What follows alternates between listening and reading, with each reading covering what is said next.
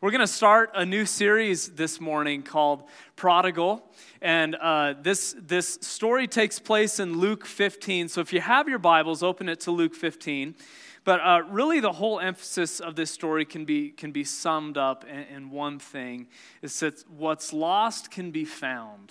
What's lost can be found, and I don't know about you, but I am horrible with like losing things and having no idea where they're at. It's not big things. Like I normally would probably not lose my kid or my phone, right? I care enough about those not to lose those. But it's like little things in life, like my keys. The other night, a few months ago, I lost my keys and I couldn't find them. And I was searching everywhere in the world. And I actually searched for where they actually were but didn't see them. And then my wife lovingly pointed out to me where they were later on. But it was so, when you find something that was lost, it's so exciting, right? It doesn't even matter if someone else found it or if it's months later, you're excited, right? And that's exactly what this story, Prodigal, is talking about. See, prodigal is the word. The meaning of this word is actually spending money or resources recklessly. It's being wastefully extravagant. And Jesus told this story in a parable.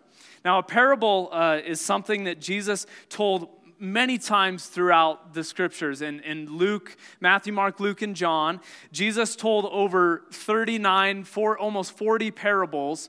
And he did this to his people so that they would understand eternal realities. So it was in a way that we could understand here on earth, but it was in a way that had eternal implications. So every parable that Jesus told always had a purpose, was always relatable, but meant more than just what we see in the here and now.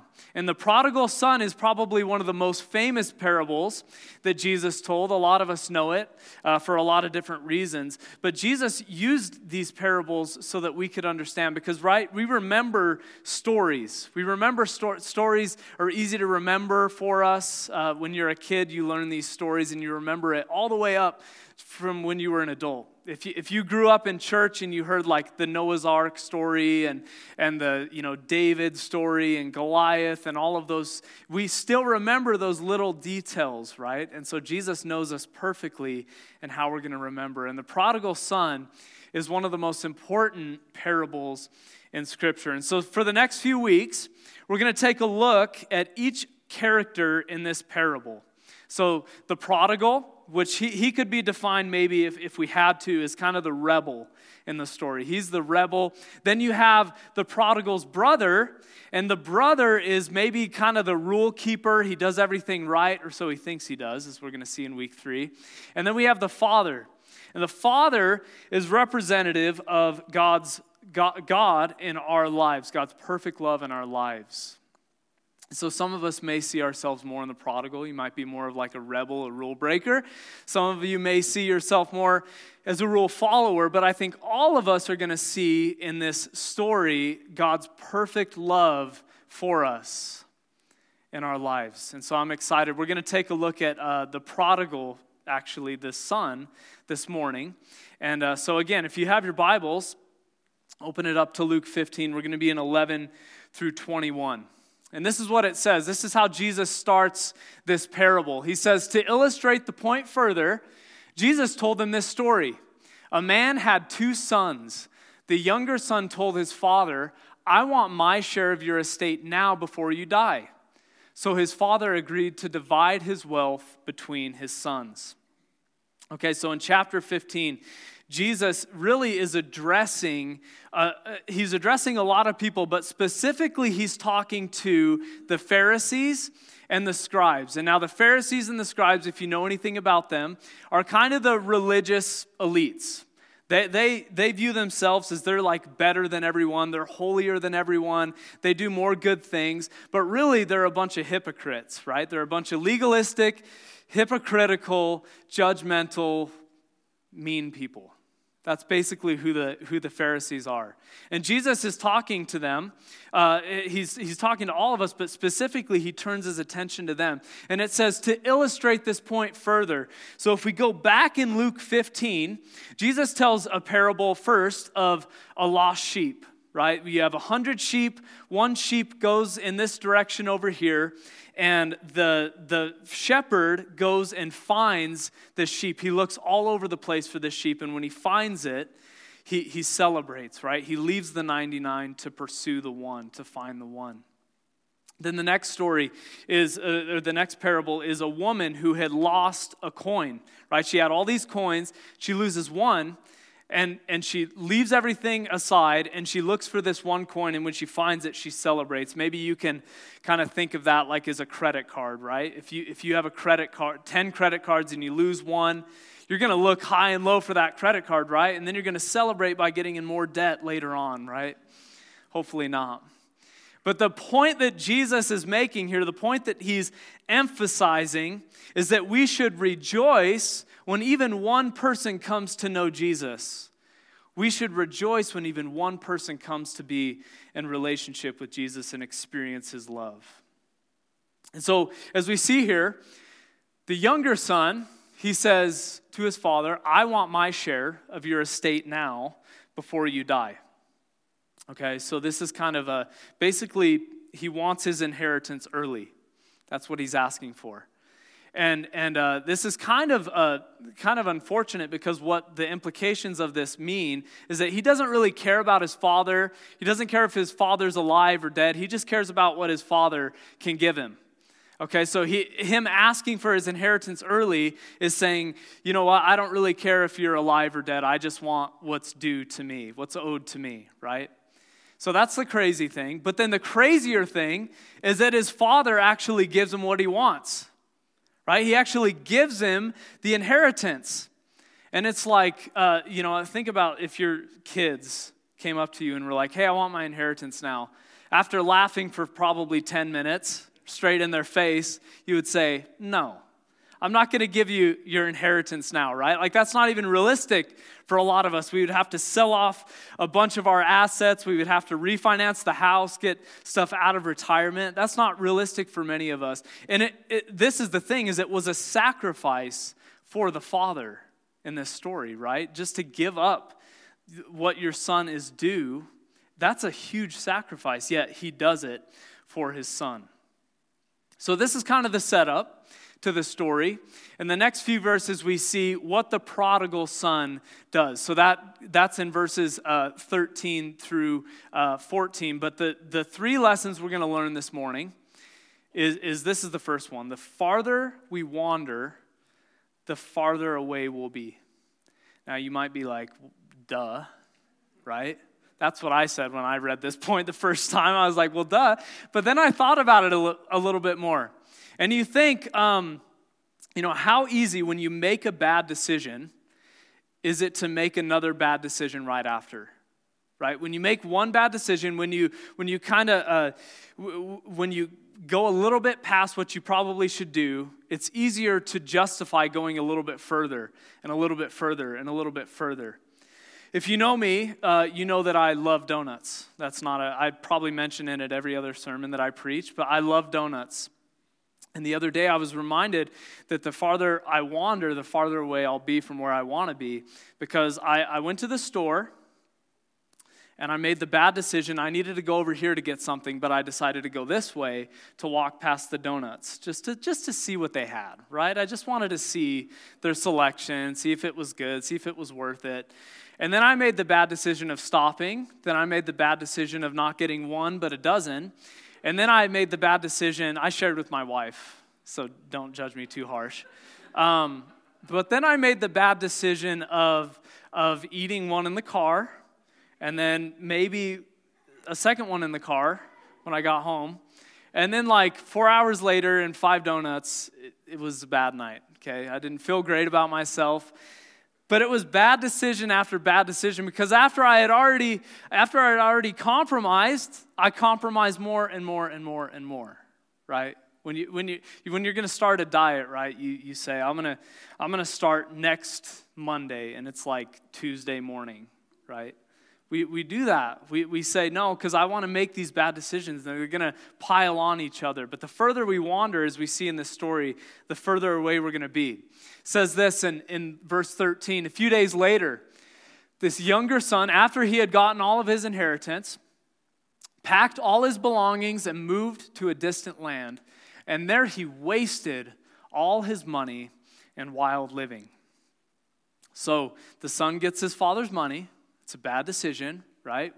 Because really, you think about it, had he waited, he probably would have gotten more later on, right? That our money normally grows as we get older, and so he would have gotten more money later, but yet he chooses to take it early, and so he probably doesn't get as much, but that's the first bad decision. The second, he gets everything together, and he moves to a distant land, okay? That's another bad decision. And while he's there, he then wastes all of his money. Bad decision. And then, it's not actually his money, it's his father's money. And this is where he gets his name prodigal, right? Because he's extravagantly wasteful. He's totally foolish with the way that he uses his money and what he was given. You know, it's easy to judge, right? It's easy to judge the prodigal son. But I want to point out that I love statistics. I don't know if this is correct, but I believe this. One study did that was done on people who had won the lottery. It says after between 1 to 5 years, 70% of the people who win the lottery, all that money will be gone within 1 to 5 years. 70%. And that doesn't matter if it was $100,000 or $100 million. 70%, 7 out of 10 people blew all that money. It's because, this is such a good principle, right? If you can't manage a little, you're not going to be able to manage a lot. You see this in professional sports too. How many professional athletes who have made hundreds upon hundreds of millions of dollars are broke at the end of their career. And you're like, how? How is that even possible? Well, it's because they didn't know how to manage a little. So who thinks that they could manage a lot, right? And this is the prodigal son, that he's not going to be able to manage a lot of money because he couldn't manage a little bit of money. He was always wasteful. It's a heart issue. It's not a material issue. It goes on to say this in 14 through 16. About the time his money ran out, a great famine swept over the land, and he began to starve.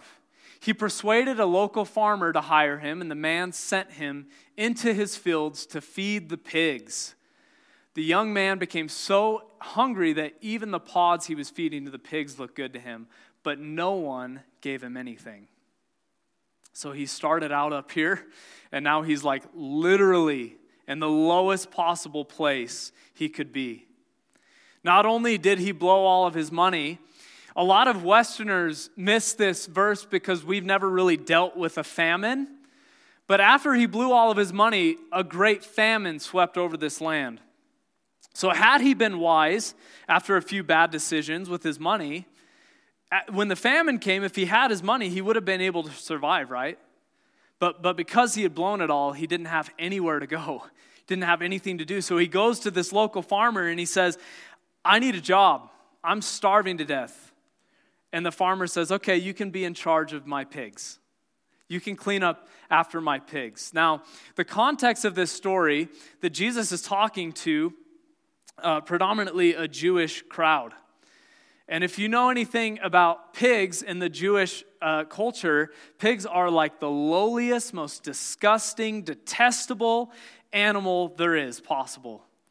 And so how funny is it that this prominent Jewish kid is now feeding and cleaning up after these pigs are gross physically, right? But for a Jewish person, they're also gross spiritually.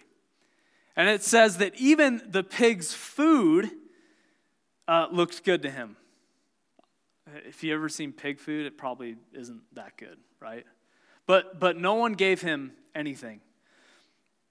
he gets further away. He starts out up here. He ends up down here. Bad decision after bad decision. The further away you are or you go, the further away you'll be from your destination. The next thing that we learn from this story is it's not too late to turn back if you're willing to repent. So this is where we get to the good news. That's where we get to the good news. In high school, I went on a missions trip to inner city Dallas, actually, with our youth group here at Alpine. And one of the things that we did, probably the only fun thing that we did that trip, was we went to Six Flags over Texas. And I do not like thrill rides. I'm the biggest wuss in the world, right? Like, little seventh grade girls are way more brave than I am when it comes to roller coasters. And we walk into Six Flags, and this is the first thing that I see. Okay, this is called the Titan, and it's ignore that ugly stadium in the background, by the way. But this is the Titan, and it's one of the biggest roller coasters in the world. And it goes, you know, almost 90 miles an hour, and it's like 6 Gs around that bend when you come down. It goes underground. And I remember thinking, oh yeah, there's no way I'm going on that. Right literally when we walk into the park, everyone in the group I was in was like, let's go on the Titan first. And I'm like, oh no. And I can't say anything because I'm a junior in high school, and I'm like tough and everything like that. And again, seventh grade girls were asking to go on it. So I was like, okay, I got to go on it. So like I'm in line, like seriously, like almost sick to my stomach, thinking about the next 3 minutes and 30 seconds that I have to go through on this ride that I do not want to go on. And I'm like, you could turn back, you could turn back, you can turn back. And as you go, and then you sit in the seat and it clamps down and there's no going back. I mean, I could have been wailing and crying. They wouldn't have stopped the ride. That ride is going to go, right? And I just thank the Lord that that's not how sin is in our lives. Right? It's not like the Titan. It's not like getting on the roller coaster. If you're hearing this message right now, it's not too late to turn back like it was for me on that ride. It says this in 17 through 19. When he finally came to his senses, he said to himself, at home even the hired servants have food enough to spare, and here I am dying of hunger. I will go home to my father and say, Father, I have sinned against both heaven and you, and I'm no longer worthy of being called your son. Please take me on as a hired servant. See, in the midst of taking care of these pigs, he finally comes to his senses, right? He finally realizes how big of a fool he has been. And he says, why am I here when even I could go home and be a servant, and that would be exponentially better than the situation I'm in right now, right? He comes to his senses. I love that word, he came to his senses, because it literally means that he came to a better mind. He came to a better mind, and this happens so often, right? We're living this life that's destroying us, and then we come to a better mind. And it's like, why am I putting myself through all of this pain and all this torture and all these things? Some of them are self-inflicted, some of them aren't. But when we self-inflict ourselves with pain, normally the things that come along, like a famine in this case, will totally destroy us. And so he comes to his senses and he says, I'm going to go home. What am I doing here? But he doesn't stop there, and this is the second part of this point. It's not too late to turn back if we're willing to repent. And so he says, I've sinned against heaven, against God, and against you, my Father. And I'm not even worthy to be called your son. You see, I love this because he takes absolute full responsibility of his actions. He knows that he's messed up. And he's going to go to his father, and he's going to beg for forgiveness, and he's going to say, I'll even put myself in the lowliest position so that I can be in your presence again. He was willing to give up his family name. That may not seem like a lot to us today, just like changing your name or giving up your family name, but it was huge in that culture. He was even willing to do that. And because of how bad he had messed up, he knew that he had to repent. Now, repent is kind of a churchy word, but basically it means to turn in the opposite direction of the way you're going.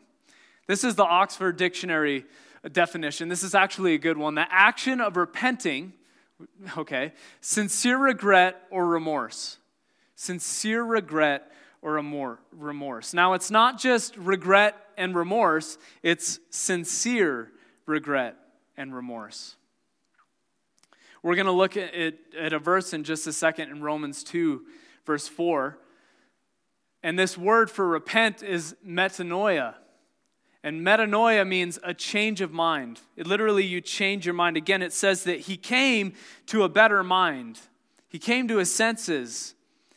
And he's coming to repentance, which is a change of mind.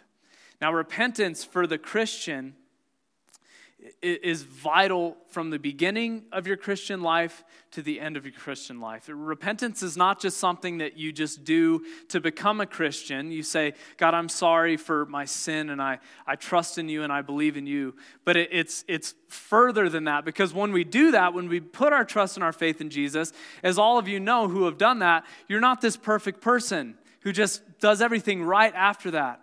And so we need to repent time and time and time again.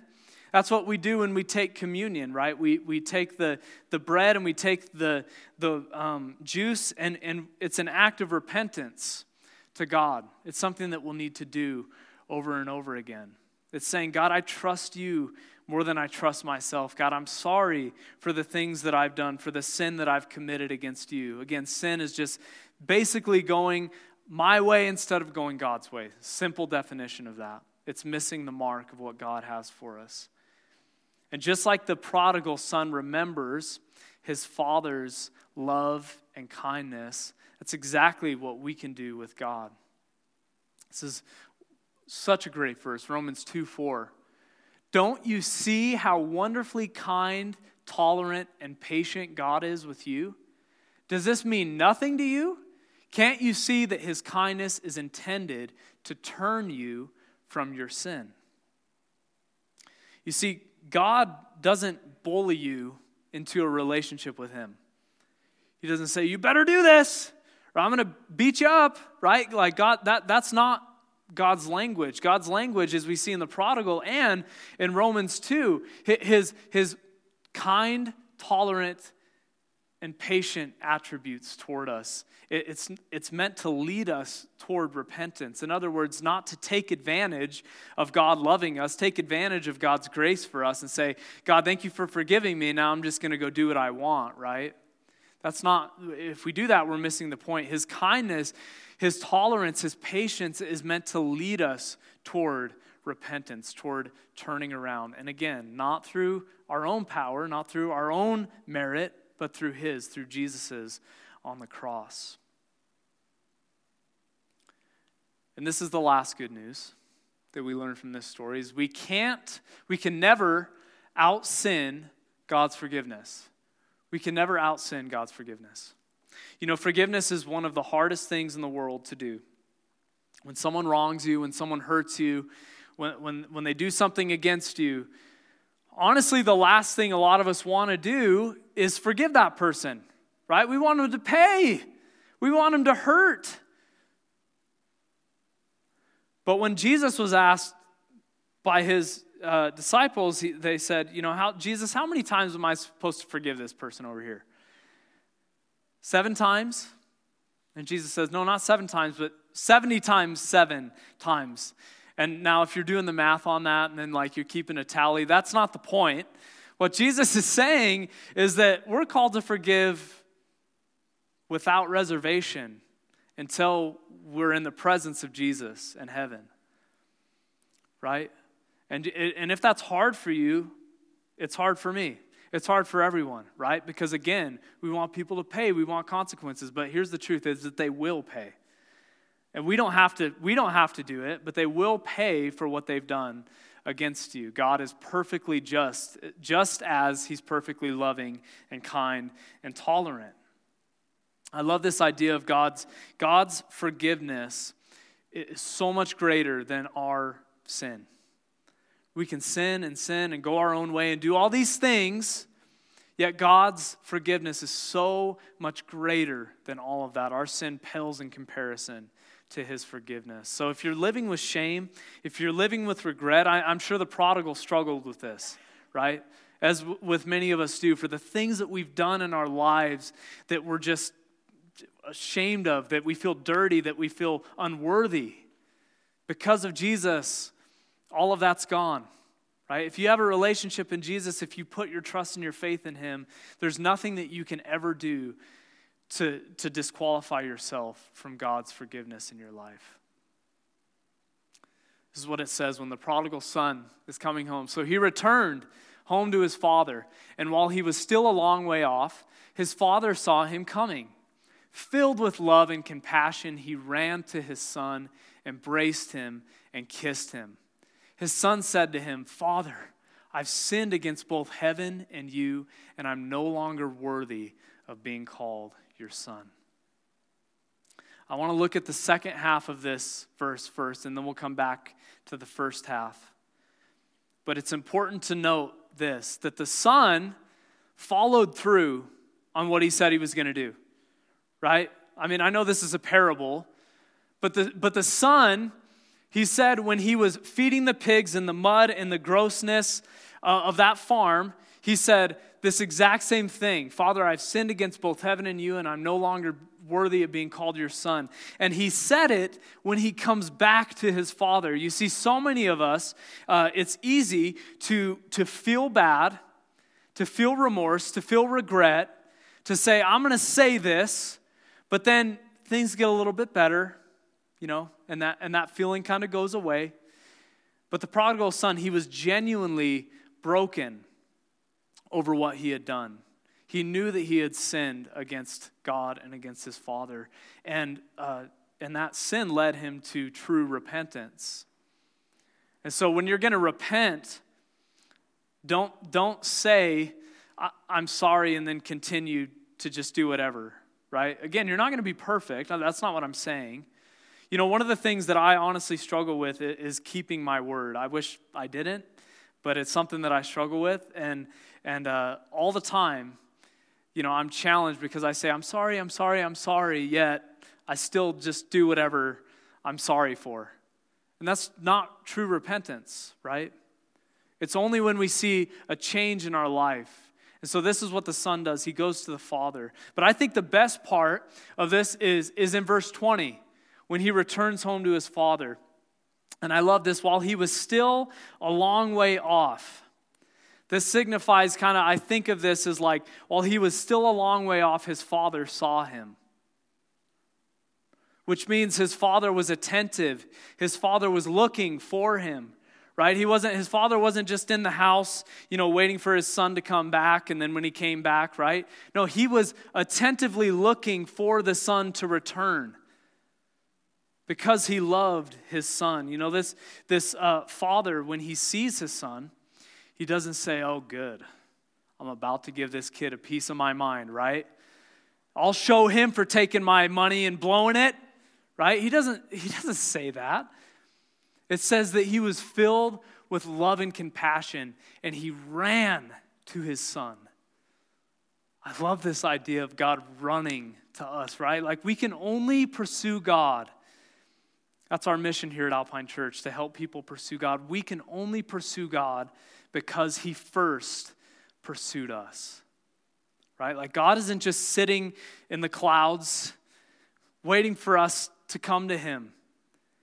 And this was proved by him sending Jesus. Jesus, literally the name means God with us. Emmanuel, right? God with us. God sent Jesus from the glories of heaven to us to meet us, not just halfway, but the whole way.